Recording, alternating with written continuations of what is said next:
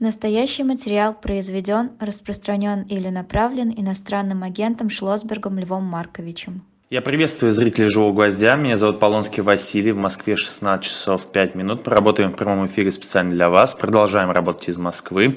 И сегодня с особым мнением у нас в студии, что удивительно, это редкость для нас, Лев Маркович Шлосберг. Я вас приветствую. Василий, здравствуйте, и все, кто слушает и смотрит «Живой гвоздь», здравствуйте.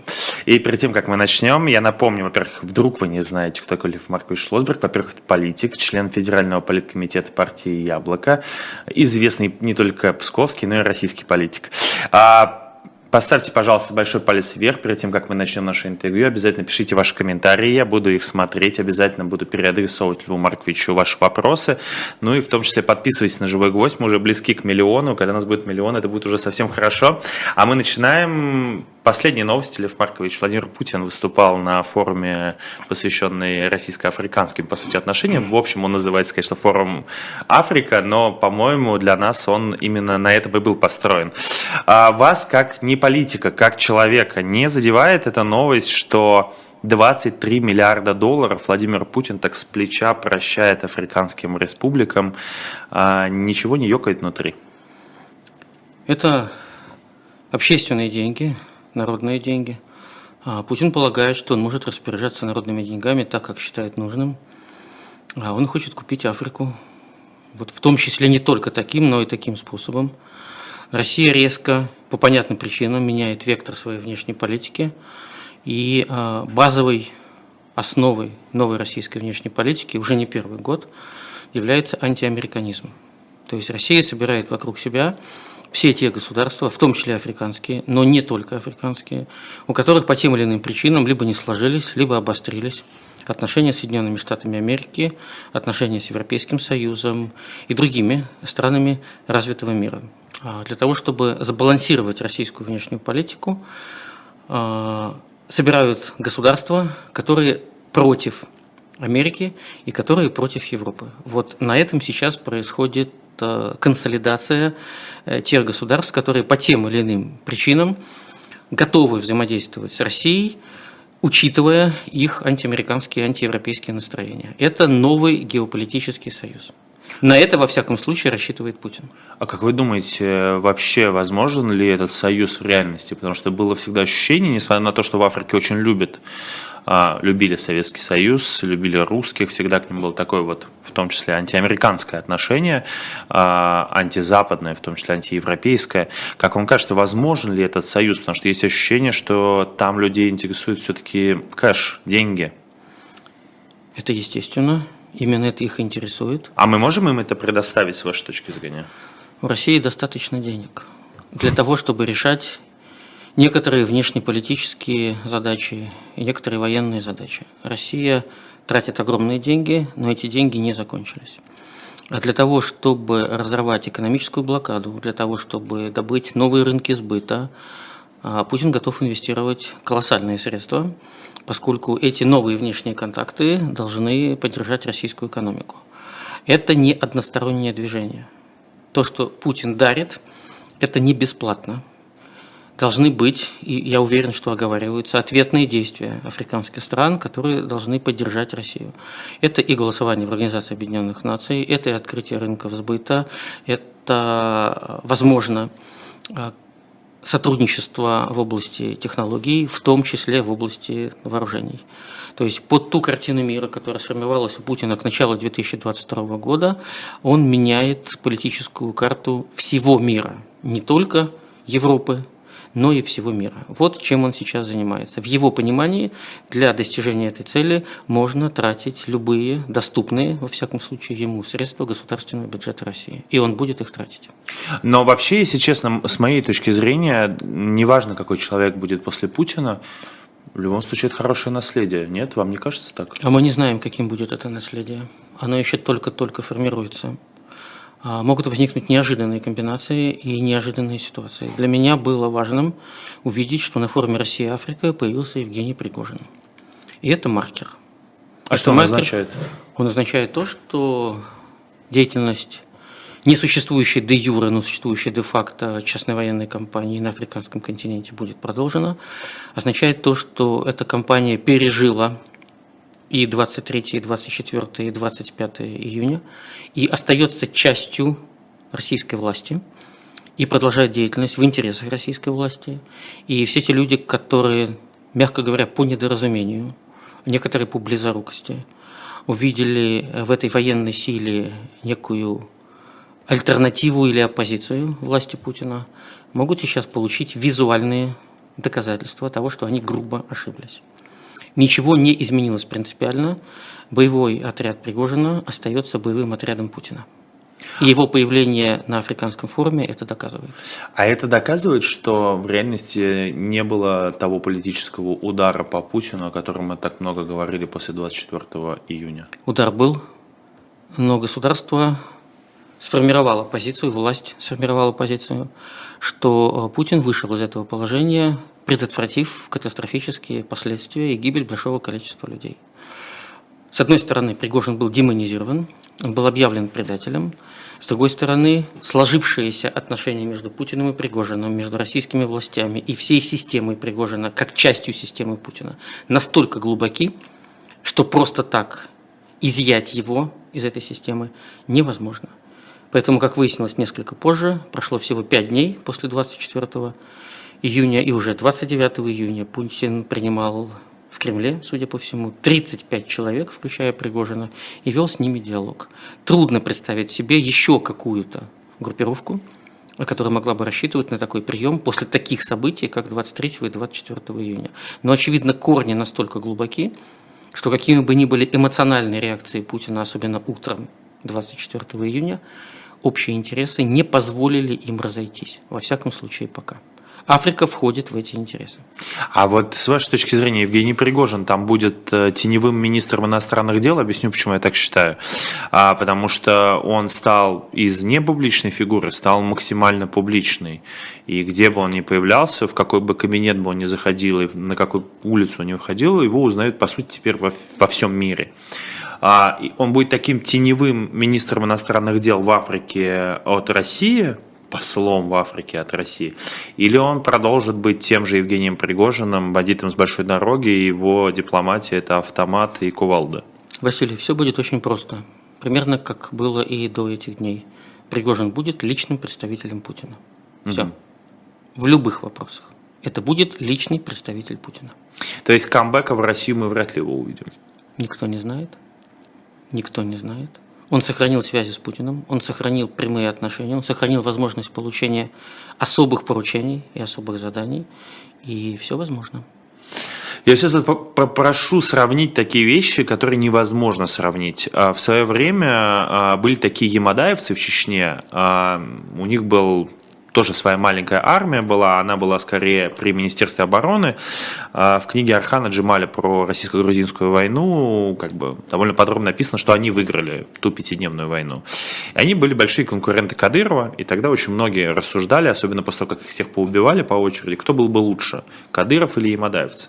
Вот в связи с этим, с вашей точки зрения, для России кто лучше, Путин или Пригожин, как э, столько обсуждали о том, что претендует на власть, и мне вот просто интересно ваше мнение.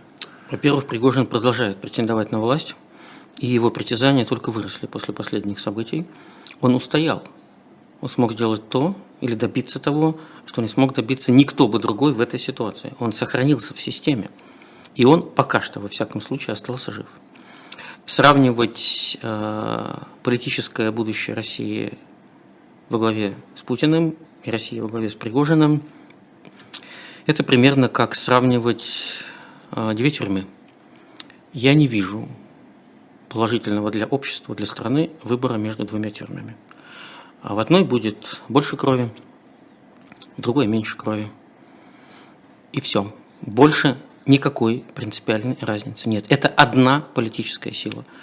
Наступил момент к концу июня, когда борьба официальной российской военной машины во главе с Шойгу и Герасимовым, с Пригожиным, который является для них именно для Министерства обороны и Генерального штаба несистемным элементом, достигла такого апогея и таких форм проявления, что Пригожин счел возможным перевести эту борьбу в публичную сферу, затронувшую Путина. оставаясь на самом деле ему абсолютно лояльным. Он не собирался входить в Москву. Он не собирался здесь устраивать страшное кровопролитие. Он не собирался перейти ту черту, после которой нет возврата. Он таким образом решил поднять свои акции, политические акции. Он не добился пока что отставки Шойгу и Герасимова. С Путиным это не работает. Но один из его противников, давних противников, Игорь Киркин, оказался арестованным в следующем месяце после примирительной встречи Пригожина и пригожинцев с Путиным. И мне кажется, эти события имеют причинно-следственную связь. А у вас нет, вот вы сами пришли к этой теме, у меня просто было такое ощущение, когда задержали и Кагарлицкого, а до этого задержали Стрелкова, что где-то в каких-то кабинетах сидел какой-то высокопоставленный эшник Центр противодействия экстремизму от МВД и высокопоставленный ФСБшник, они сидели, ну, что, Михалыч, ну, у нас сейчас выборы, нам нужно зачистить левый фронт, правый фронт, ну, а Пригожин, как бы, как главная сила, уже как бы ушел в Африку. Нет ли у вас ощущения, что это вообще все подготовка к выборам в том числе? Это имеет значение перед выборами. Это, безусловно, часть зачистки политического поля. Только не эшники и не ФСБшники, во всяком случае того уровня, о котором вы сказали, принимают такие политические решения. Я допускаю, что такие решения могут принимать руководители силовых структур, к которым, начиная с 2021 года, перешла фактически вся внутренняя политика в России. Территория внутренней политики скукожена до символических кабинетов. Любое решение внутри внутренней политики, извиняюсь за такую тавтологию, во внутренней политике, может приниматься силовиками. При Путине произошло то, что в последний раз было в России при Сталине. Силовики получили политическую власть. Если вспоминать постсталинские события, развенчание культа личности Сталина и перестройку всего советского тогда государства, то одно из главных действий, которое после 1956 года из знаменитого 20-го съезда партии произвел Хрущев, он отнял у силовиков политическую власть и вернул ее в Политбюро. То, что сделал Путин в 2021 году, еще до выборов в Государственную Думу и во время той кампании – Яблоко в целом, я лично об этом много говорили. Он вернул силовикам политическую власть, сделав их политической опорой режима. И очень многие решения 2021 года, в том числе по удалению с выборов кандидатов депутаты Государственной Думы, принималось с непосредственным прямым участием руководителей силовых структур. Для того, чтобы в Государственной Думе не было ни одного депутата, ни одного человека, который способен высказаться и проголосовать против внутренней и внешней политики Путина. Возвращаясь в сегодняшнюю ситуацию, это, безусловно, является общей, частью общей картины, зачисткой политического поля, связанной не только с выборами, но в том числе с выборами. Но могу сказать совершенно точно, что мы знаем сейчас, к сожалению, в ситуации непрозрачного государства, непрозрачной власти, очень мало для того, чтобы связывать твердо с полным пониманием происходящего политические события. Безусловно, возбуждение уголовного дела против Бориса Кагарлицкого – это символический удар по левому движению, в том числе мыслительному движению как таковому. Кагарлицкий не экстремист, Кагарлицкий не террорист. У него есть своя политическая позиция, она не является проевропейской, она а, не является либеральной, но это некое левое крыло, которое всегда в России с точки зрения сознания, политического сознания, части общества, было достаточно влиятельно. Вот тут я поспорил, она европейская, только просто левая идея. А... Она проевропейская левая идея. Мы с ним в этом же в эфире живого гвоздя, в том числе об этом Василий, спорим, давайте да. я да. А, уточню. Цивилизованное левое политическое движение является частью современного европейского политического спектра. Если говорить о способах влияния на государство, способах э, взаимодействия с общественным мнением. Наверное, мы все сейчас находимся примерно э, в, одной, в одних и тех же условиях. Мы работаем вне государственной системы, потому что государственные медиа и прогосударственные медиа не создают никакого конкурентного информационного поля. Мы сидим с вами фактически в студии «Эхо Москвы», но не «Эхо Москвы», а «Живого гвоздя». И в Петербурге продолжает работу «Ищем выход», и это э, отражает усилия государства по выдавливанию цивилизованной политики и цивилизованных медиа из любого легального поля. И в этом смысле работа Кагралицкого была частью поддержания этого легального политического поля. Насчет его европейского в большей или меньшей степени характера можно дискутировать. Европу сейчас тоже не узнать. Это правда, да. Просто не узнать. Но важная вещь, которая произошла с Борисом Кагарлицким. А, он был, ну, скажем так, символическим владельцем, во всяком случае, фактическим регулятором, руководителем целого ряда влиятельных медиа, в том числе в Ютубе. У этих медиа была значительная аудитория. Эта значительная аудитория а, была критична и остается критично настроена с Путиным. Э, по отношению к Путину. И арест Бориса Кагарлицкого – это удар, направленный на эту аудиторию, на эту аудиторию, чтобы они почувствовали себя вне легальной политики. То, что не разрешено прямо и не согласовано, с точки зрения российских властей, не имеет права на существование. Фактически это атака даже не на свободу слова. Свободу слова можно проявить э, в самой маленькой аудитории на кухне со знакомыми людьми это удар по свободе массовой информации, то есть по институции. А все свободы начинаются с двух главных свобод – свободы слова и свободы массовой информации. Mm-hmm. Для того, чтобы уничтожить свободы в стране, уничтожить права и свободы человека, нужно уничтожить всего две свободы – свободу слова и свободу массовой информации. После этого уничтожается независимый суд, после этого уничтожается свобода экономической деятельности, после этого уничтожаются конкурентные выборы и э, честная избирательная система, но все начинается с уничтожения свободы слова. Вот вначале было слово – и всеми ударами, вот этими последовательными ударами по независимым медиа, по неподконтрольным информационным ресурсам, неподконтрольным властям, власти показывают, что хотят контролировать все общественно-политическое и медийное пространство в стране. Все, полностью, без изъятия. Таковы их намерения. Это не естественные намерения, это противоестественные намерения. Жизнь не пойдет по этому пути в итоге.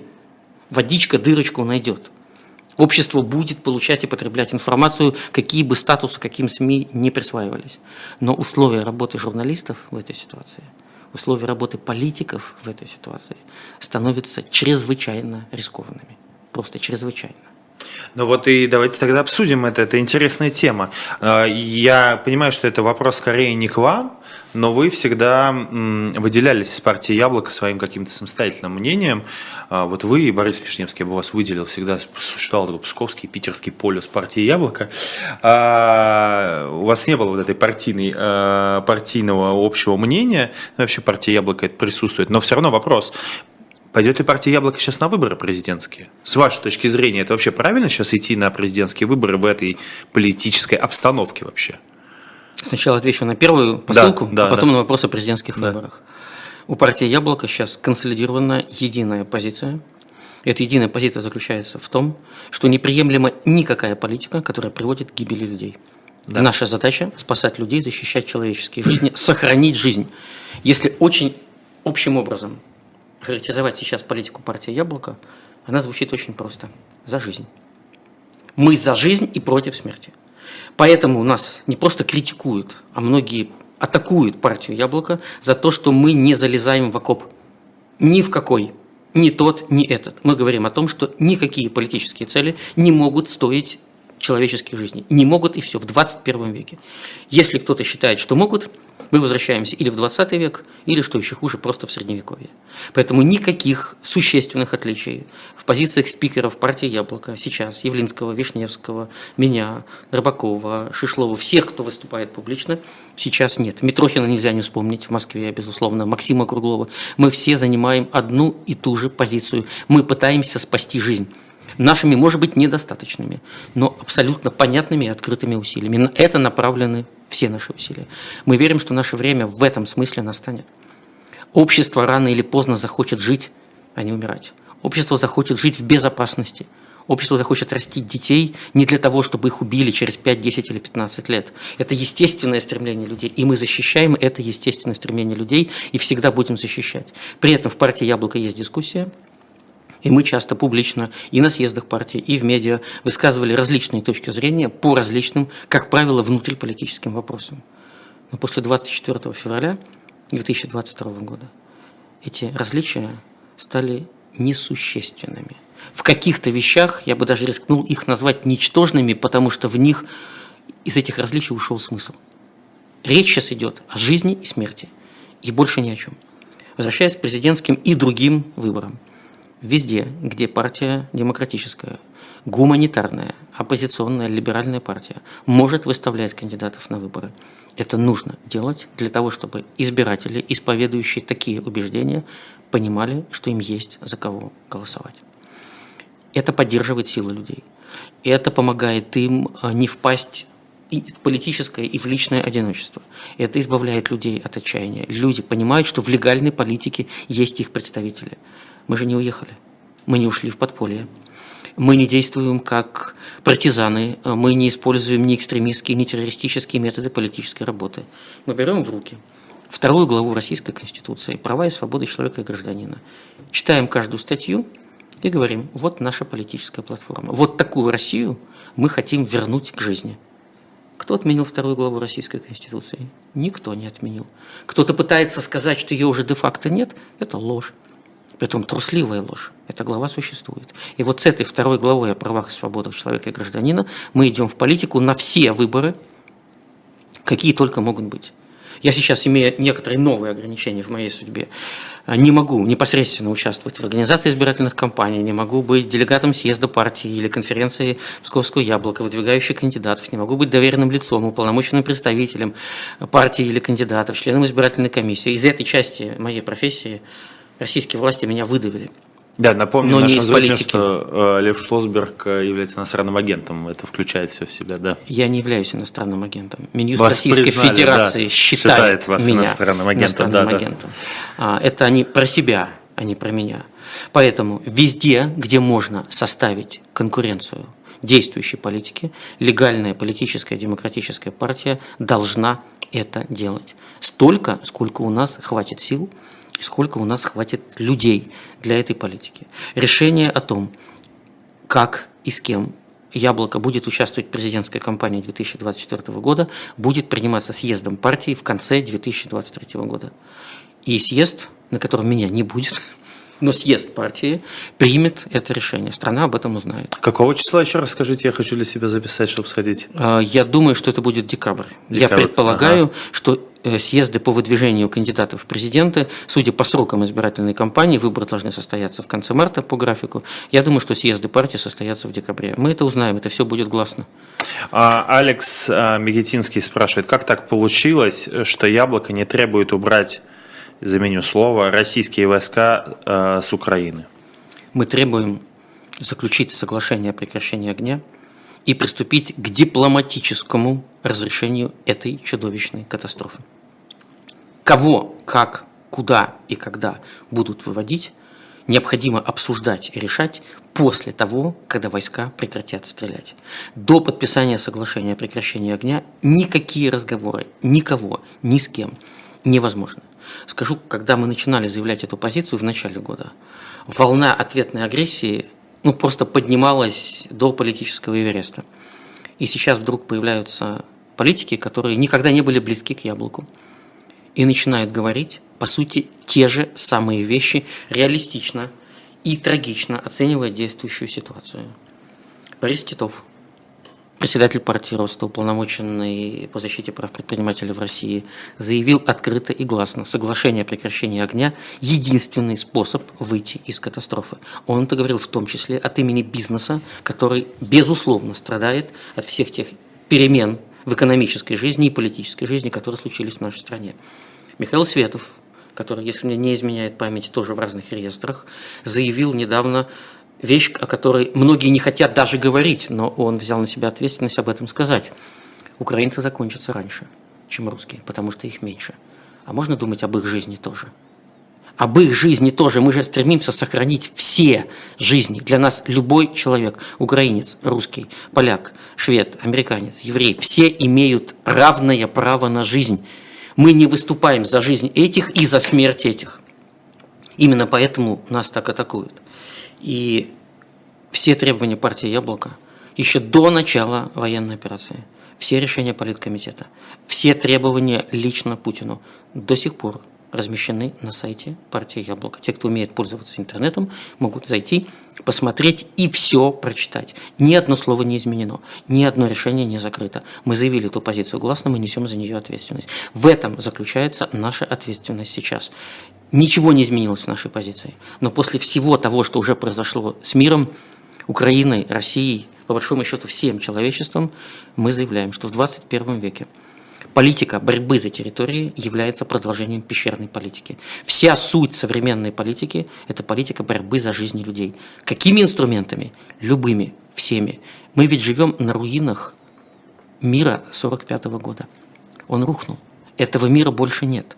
Никакая организация Объединенных Наций не объединяет никакие нации и не предотвращает никакие военные конфликты. Никакие сдержки и противовесы в мире не работают. Никто не смог остановить катастрофу 24 февраля. Никто. Я поспорю, работают, но мы не видим же ядерных ударов. Какие-то сдержки и противовесы Василий, еще работают? А, есть такая сдержка и противовес. Называется страх. Насколько его хватит, мы не знаем. Вторая сдержка противовес. Э, мы не видим э, реальных армий НАТО и других государств, которые участвуют в этом конфликте. Это то же самое это неготовность перевести боевые действия в Третью мировую войну. Вступление НАТО, прямое в боевые действия в Украине и применение ядерного оружия – это открытое, бесспорное начало Третьей мировой войны. Но нас не должно успокаивать то, что мы сейчас живем в ее предбаннике. Предбанник не длится долго.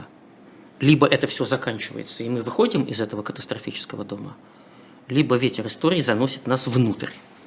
А там уже никто не знает, что будет происходить. А Потому а что мир не может отрепетировать и спроектировать такого масштаба катастрофические события. Сейчас идет речь о гибели неизвестного числа людей. Но даже если брать официальные данные, мы понимаем, что идет речь о десятках тысяч. А при переходе к глобальным военным действиям речь пойдет о сотнях тысяч и о миллионах людей. Сейчас мы находимся в катастрофе, жертвами которой уже стали столько людей, что это бесспорно крупнейшие человеческие потери в Европе после Второй мировой войны. Числа, цифры будут известны позже. Мир ужаснется. Мир, может быть, тогда не все, но многие будут иначе оценивать наши требования и наши воззвания остановиться как можно раньше. Все восполнимо. Деньги восполнимы любые бизнесы восполнимы, информационные ресурсы восполнимы. В мире существует только один невосполнимый ресурс – человеческий – это жизнь. Все, кто погиб, погиб навсегда. Все. Они не будут жить, у них не будет детей, у них не будет внуков. Никто с ними не встретится, никто с этими людьми не построит жизнь. Это дорога с односторонним движением на тот свет. Мы хотим остановить это адское движение. Вот голыми руками держимся за шестеренки истории. Окровавленные шестеренки. Вот все, что можем. А, в Москве 16.32, 16.32 минуты. А, нас смотрит сейчас 2600 человек, 483 а, лайка. Друзья, поставьте побольше больших пальцев вверх. Давайте хотя бы 500 сделаем, потом до 1000 уже докрутим. Напомню, что меня зовут Василий Полонский, я в прямом эфире с Львом Шлосбергом, особое мнение. Сегодня пятница, если что. Хороший вопрос. Вернемся немножко к выборам. Кандидатов от Яблока, вот спрашивает э, Марк Марков, кандидатов от Яблока не допустят до выборов, так как они выступают против войны или против СВО, как принято называть это в других изданиях. А в этом смысле как вообще обстоят дела с тем, что допускают ли э, политиков от яблока к выборам? Потому что, ну, вы-то вычеркнуты из политики в реальности. Нет, с... я не вычеркнут из политики. Но вы не можете никаким образом в ней участвовать, кроме того, что приходить в эфиры. Не только. Я могу высказываться не только в эфирах.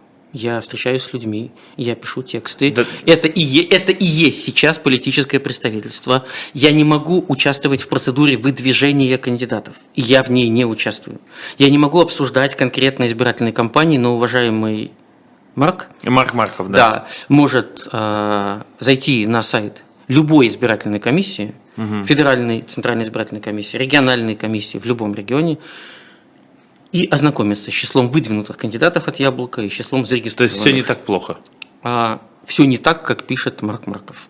Соответственно, нужно зайти на сайт избиркома, увидеть, сколько выдвинуто кандидатов от партии, и примерно, примерно через 10 дней по всей стране завершится регистрация и узнать, сколько этих кандидатов зарегистрировано. А вы правда не можете со мной обсудить выборы в Москве, например? Нигде. Я не участвую в избирательном процессе. Можем говорить о публичной политике, можем говорить о выборах как институте, но мы не можем обсудить ни одну конкретную избирательную кампанию, в которой участвуют конкретные люди. Это вы будете обсуждать с другими политиками, в том числе из «Яблока». А какие последствия у вас будут, если вы обсудите? А еще ни у кого их не было. Я первый председатель регионального отделения партии, которого Минюс счел вот этим а, агентом. Поэтому мы не знаем, какова будет правоприменительная практика. Обалдеть, я, не я, я не собираюсь кормить Минюст. У вас Ну, есть много собеседников, с кем можно правда. обсудить конкретные выборы, в том числе в столице. Это правда, сто процентов. А немножечко перескочим к теме с Владимиром Путиным и Африкой. А, напрямую связанная тема зерновая сделка. А, с вашей точки зрения, что случилось с этим, с этой единственной договоренностью, в которой напрямую Украина и Россия не участвовали, как э, многие забыли? Там было соглашение между, по сути, ООН, Турцией и Россией, и отдельно между ООН, Турцией и Украиной. А- Это было несколько сделок, которые вошли в соприкосновение друг с другом. Да, да, да. А С вашей точки зрения, а, почему эта сделка не была продлен- продлена, пролонгирована, точнее даже? Россия не получила то, что хотела. А что она хотела от этой сделки? У вас есть понимание вообще? Есть понимание. Россия хотела освободить от санкций Россельхозбанк. А Россия хотела получить расширение рынка удобрений. И много других конкретных бизнес-вещей, э, которые были выставлены на стол переговоров. А Не получила. Никакие другие бонусы, которые были в этой сделке, Россию не интересовали. Речь, по сути, шла об отмене санкций или о смягчении санкций. Это не наступило. Никакими другими мотивами участия России в этой сделке э, не было обосновано. Был один момент. Это готовность и желание помочь другу Эрдогану. Во всяком случае, пока он не избрался на очередной срок. Ему дали избраться в том числе апеллируя к обществу, к турецкому обществу, успешностью своей внешней политики, поскольку Турция выступала одним из главных политических бенефициаров зерновой сделки. Избрался. Ну и, собственно, достаточно. Все. Ну, Все. это- мне кажется, это вообще спорный вопрос, насколько он друг Владимиру Путину. Ни насколько. В политике нет дружбы, есть только интересы. Я сказал образно. Ну да, образно. Да, Господину, господину Эрдогану дали возможность покозырять зерновой сделкой во время избирательной кампании. Подождали немножко и закрыли этот козырь. Как думаете, вот сейчас Путин говорит о том, что готов бесплатно поставлять вообще зерно, только российское, э, странам Африки. Как вам кажется, вообще возможно ли возвращение к этому диалогу по поводу зерновой сделки или уже нету никаких путей назад? Во-первых, нет ничего бесплатного. За эти бесплатные поставки заплатят российские налогоплательщики, Понятно. российский бюджет. А, О возобновлении зерновой сделки. Есть два варианта. Вариант первый. Если а, найдутся бенефициары, которые, бенефициары этой сделки, которые найдут а, выгоду для Путина. И он на что-то, может быть, даже не публично заявленное, согласится, и сделка возобновится. Но мой личный прогноз заключается в том, что сделка не будет возобновлена. России уже не нужно поддерживать Эрдогана на внутриполитической стен- э, сцене в Турции. В этом просто нет никакой необходимости. Я не исключаю, что в целом зерновая сделка была частью широкой избирательной кампании Эрдогана, и она, в принципе, этой кампании по срокам вполне соответствовала. Кампания закончилась, и сделку выбросили. Все остальное – это некие поводы, э, которые не являются стержневыми, не являются существенными. Все темы, которые мы вообще с вами сегодня обсуждали, вы затрагивали много всего, а, и говорили сами про свободу слова, и вот телеканал «Дождь» признан нежелательным, невозможно это не обсудить. А, Я когда-то работал на телеканал «Дождь», вы регулярно включались в прямой эфир и приходили туда к нам на дизайн-флакон-завод. С вашей точки зрения, а насколько сильно а, такой статус, во-первых, бьет по дождю и по той самой свободе слова, потому что, конечно же, нежелательная организация, мне кажется, очень многих людей пугает. Тысячи людей, не десятки, а тысячи людей отписались от телеканала «Дождь», просто, видимо, испугавшись, а, когда узнали о том, что телеканал «Дождь» нежелательный. С вашей точки зрения, как сильно это бьет вообще вот по всем тем пунктам, которые я вам перечислил? Я думаю, что масштабы ущерба может оценить только сам телеканал, потому что видит ситуацию изнутри. Это не первая российская медиа, оказавшаяся в эмиграции и признанной нежелательной организацией. А, это на самом деле отражает нежелательность свободы слова и свободы массовой информации в нашей стране. Именно эти институции, базовые права и свободы, конституционные, признаются нежелательными таким образом. Напомню, что в России это внесудебная процедура. Эти решения принимаются за рамками даже нынешней, какая бы она ни была, российской судебной системы. Это решение принимает Генеральная прокуратура, и мне неизвестны случаи оспаривания просто вообще не было ни одного судебного иска. Я не назову по памяти, может быть, вы знаете, но, по-моему, уже к 10 приближается число нежелательных медиа. Да. И, а, на мой взгляд, таким образом российские власти оценивают влияние, распространенность и авторитет а, тех или иных медиа. Чем шире аудитория у медиа, тем больше шансов у медиа стать нежелательным. Насколько я помню, нежелательными медиа признавались только российские медиа, ставшие иностранными медиа. Таким образом, э, власти пытаются перекрыть информационный канал, доступ к информации. Конечно, информационная политика «Дождя» и других нежелательных организаций отличается от информационной политики YouTube-каналов, оставшихся в России. Мы соблюдаем законодательство, мы соблюдаем ограничения, мы подбираем слова, мы не дарим, во всяком случае не хотим дарить нашим оппонентам подарки в виде административных и уголовных дел. А, они иначе говорят мы понимаем, что они не вернутся в Россию, пока не сменится власть. А доступ к этим СМИ с признанием их нежелательными ограничивается. Я не удивлен тому, что люди отписываются.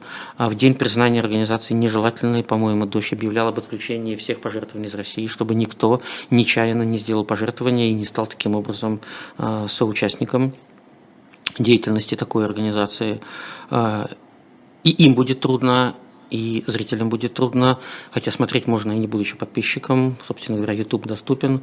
Как мне представляются, российские власти показывают, что есть только та информационная политика, которая содержится в официальной позиции российских властей. Иная позиция недопустима, инакомыслие, в том числе в медиа, недопустимо. Какое бы то ни было разнообразие мнений, просто недопустимо. Это неестественная ситуация, она не будет продолжаться вечно. Она просто не будет продолжаться вечно. В нынешнее время э, мы это все видим, мы это все переживаем. Это не закончится завтра, это будет долго. Но, как известно, все это было навсегда, пока не закончилось. Это название одной блестящей книги. К тем, кто не читал, я советую найти эту книгу. А, все это было навсегда, пока не закончилось. И эта книга придаст силы. Так как вы сами перешли к книгам, небольшая реклама. А, ну да. конечно, книги на живом гвозде. Да, обязательно. Друзья мои, заходите в магазин shop.diletant.media.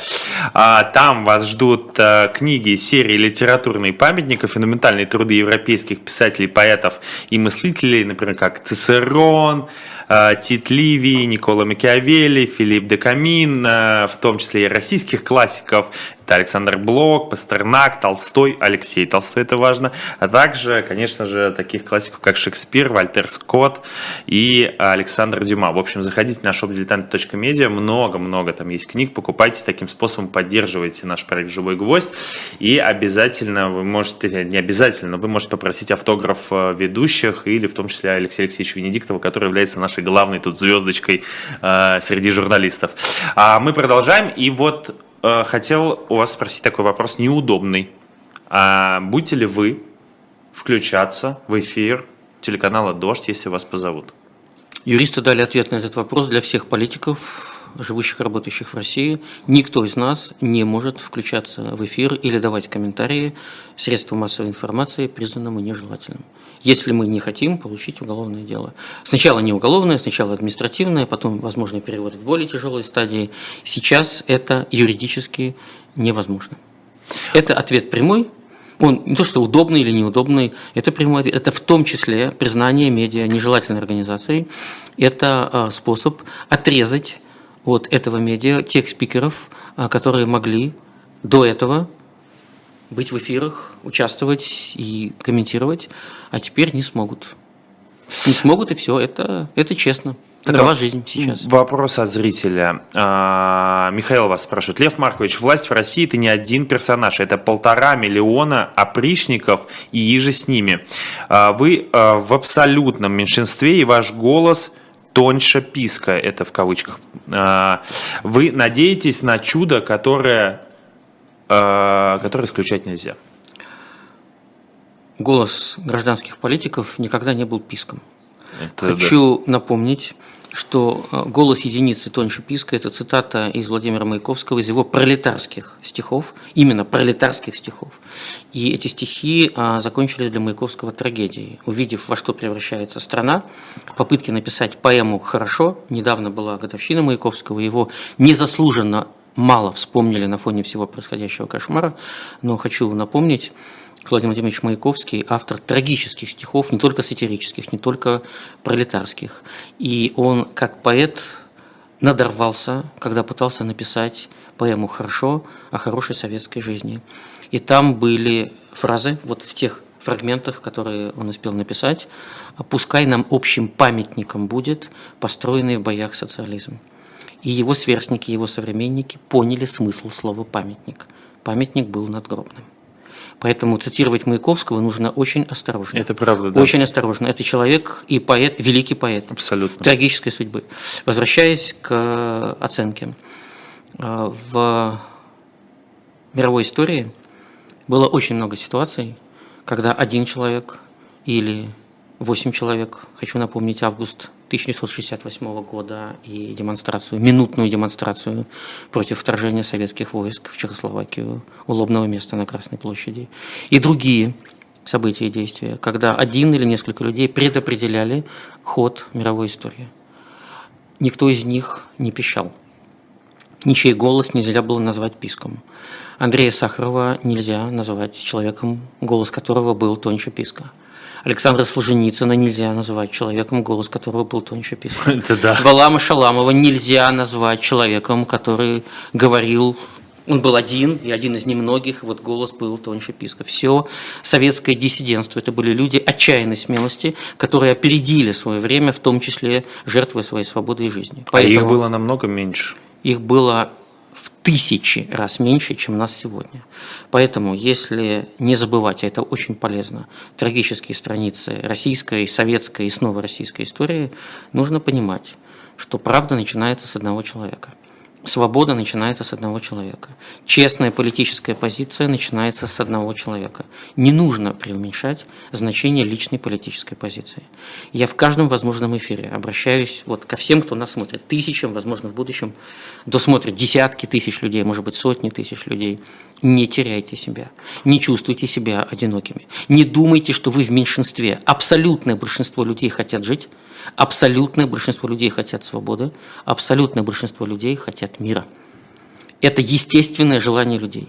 То, что немногие люди высказывают это публично и говорят об этом открыто, это знак нашего времени. Но могу сказать вам, 60 лет назад ни в какой студии Всесоюзного радио не могла сидеть Наталья Горбаневская и говорить то, что она тогда писала – и не мог быть Павел Литвинов, и не могли быть другие правозащитники и диссиденты. Это было невозможно. Информационный мир, новое состояние человечества после развития интернета, после появления социальных сетей, после появления возможности повсеместного реального времени. Хочу напомнить, что феномен реального времени появился вместе с радио. Это да. Когда вы можете находиться на расстоянии тысяч километров и будучи в разных часовых поясах, говорить друг с другом. Это все пришло с техническим прогрессом.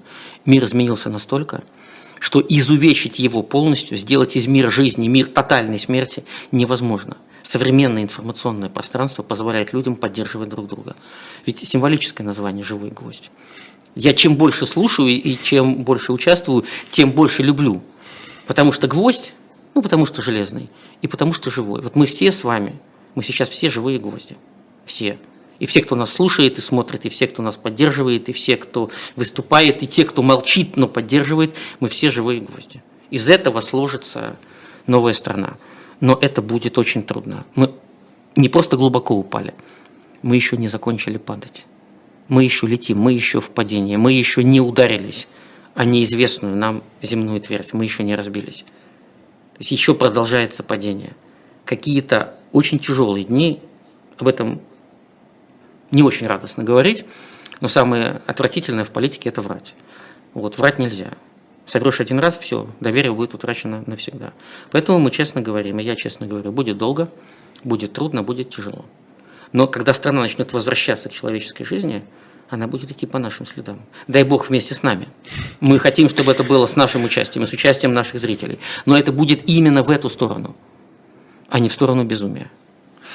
А как вам кажется, почему еще продолжает существовать в том или ином виде, да, вот «Эхо Москвы» в виде живого гвоздя, а новая газета в виде там а, новый рассказ газеты или новый газет, который Уже нет под... новый рассказ газеты, есть просто сайт. Да, есть просто сайт, да. Свободное пространство. Да, есть свободное пространство. Почему существует там сота, почему еще медиазона не признана. Василий, вы Почему? опасные списки Да, я составляю опасные списки, но все равно, вот вы говорите о том, что это все затыкается, затыкается, но все равно почему оставляет вот эти как бы дырочки информации в друшлаке, где заделали все, но вот остается... Дырочки свободы. Да, дырочки, дырочки свободы, свободы, называем как хотим. А почему их еще не затыкают? Или это просто медленный процесс, потому что если они всех быстро заткнут, им нечего делать будет, что ли? А, процесс на самом деле не такой медленный, он достаточно быстрый. Мы видим, как выдавливаются СМИ, уже практически не осталось независимых медиа, не признанных инагентами, и растет список э, медиа, признанных нежелательными организациями, то есть просто неприемлемыми совершенно. А, я не исключаю ухудшения, резкого ухудшения общественной ситуации в стране, перед выборами 2024 года. Мы с вами сегодня об этом говорили. Власти могут принять политическое решение о запрете всех независимых медийных площадок. Но есть несколько особенностей общественного сознания. Это не добавит им ни одного политического сторонника. То есть буквально ни одного. Кто-то возненавидит, кто-то начнет презирать. Люди все равно будут искать источники неподцензурной информации. Не в России, за пределами России. Интернет вездесущ. Хоть чебурашку изобретите, но информация будет распространяться. Мне кажется, власти хотят предпринимать и предпринимают усилия, которые они считают эффективными. Нужно выдавить людей из политики, пытаются выдавливать вот такими способами. Мы не выдавливаемся, мы у себя дома. Это наша страна. Мы живем у себя на родине то, что во главе властей не только во главе страны, но во главе региональных властей появилась целая когорта, по сути, временщиков, политических временщиков. Они могут десятилетиями править. Только потом история осмыслит это все, сделает свой круг и будет возвращаться к человеческой жизни. Это неизбежно. Так устроено человечество. Никто еще, ни один политик, ни один диктатор, ни один царь, ни один император не смог обмануть историю. Никто никогда. Это подтверждено тысячелетиями истории. Я не могу сказать, что это большая а, основа для оптимизма, потому что мы не знаем, когда это произойдет. Но мы знаем, что именно так будет. Если они решат заткнуть вообще все дырочки и все форточки, они начнут получать котел неизвестного содержания. Вот сейчас они могут послушать «Живой гвоздь», о чем там говорят Василий Полонский и Лев Шлосберг. И прочитать Получить, чат. И чатик почитать, да. и составить какое-то представление об общественном мнении в этой части. Mm. И получить хоть какой-то кусочек правды. Мы не для них специально здесь общаемся. Да, понятно. Но у них есть возможность послушать нас, и если существует а, физическая возможность включения головного мозга, то можно подумать над ситуацией в стране. Получить из этой части общества немаленькой – не маленькой. Ко мне сейчас очень много подходят люди на улицах в Пскове, в Москве, в Петербурге. Нас немного осталось в стране, и мы стали заметнее. И я понимаю, что это, как сказать, мишеней стало меньше. Мы виднее. Люди подходят и говорят три вещи. Первое – спасибо, что вы здесь. Второе – спасибо, что вы делаете, что вы говорите. И третье – почти каждый раз – нас намного больше, чем кажется. Нас намного больше. Просто мы вынуждены молчать. Но мы слушаем, мы понимаем, мы все понимаем. Власти могут не захотеть слышать эту часть общества. Вот просто перекрыть все. Ну тогда это будут непредсказуемые события. Никто за минуту до их начала не сможет предположить, что может произойти в стране, где закрыты все форточки. Просто все. Я не исхожу из э, предположения о рациональности и разумности властей. Я просто понимаю, что полное отрицание правды полный отказ, просто полный отказ от получения информации об инакомыслии для властей самоубийственен. Вы можете строить любую империю. Вам будет казаться, что осталось просто прикрутить последний бантик. Только в фундаменте этой империи будут двигаться камушки, а вы даже не будете знать, что они движутся, потому что вы не будете этого слышать, не будете этого видеть, не будете ничего об этом знать. И это самое опасное для государства. Я уверен, что вы не досказали, говорят четыре вещи. Я уверен, что четвертое всегда вам говорят, будьте осторожны. Говорят. Да, это всегда. Это просто... Василий, я могу вам сказать то же самое. Василий, пожалуйста, будьте осторожны, чтобы мы еще раз встречались в студии да. «Живого гвоздя». А, слушайте, а, у нас остается пять минут, и я не могу не спросить вопрос. 4 числа на следующей неделе Алексей Навальному зачитают в колонии номер 6 Мелихова приговор. А, прокуратура запросила 20 лет, скорее всего, ему дадут такой срок. Как я понимаю, там супер строгий режим, особый режим, так называемый, то же самое, что для людей, которых приговаривают к ПЖ, по жизненному заключению. А как вам кажется, вот исчез... Навальный, несмотря на то, что он сидел в тюрьме, э, в колонии все это время, он все равно был с нами в политическом этом поле. Он все комментировал, он выходил с нами всегда на связь через свои соцсети. Его полное исчезновение с помощью этого нового режима а, переводит нас в какой-то новый государственный статус, когда оппозиционный политик номер один с точки зрения популярности, как бы его затыкают абсолютно и полностью. Алексею Навальному предстоит колоссальное жизненное испытание. Выжить в полной тишине. Я желаю ему сил. От него потребуются колоссальные внутренние силы, чтобы устоять. Мы сейчас все и Навальный, и я, и Явлинский, и Вишневский, а, и Нечаев, тот, который Андрей, и другие немногочисленные а, по цифре политики, оставшиеся в России, мы, по сути, занимаемся политическим просвещением общества и психологической поддержкой общества. Сколько нас слышат и замечает, это вопрос времени. Сегодня меньше, завтра больше. А приговор Алексею Навальному – это приговор по особому режиму вопрос не только в режиме этой будущей колонии, а это, это личная вендетта. Это личная вендетта. На мой взгляд, сейчас всем, кто хочет помочь политическим заключенным, и Алексею Горинову, и Илье Яшину, и Володе Карамурзе, и Алексею Навальному, нужно понимать, этих людей всех нельзя забывать. Вот вчера в Московском Яблоке на Пятницкой прошел вечер писем и открыток политзаключенным.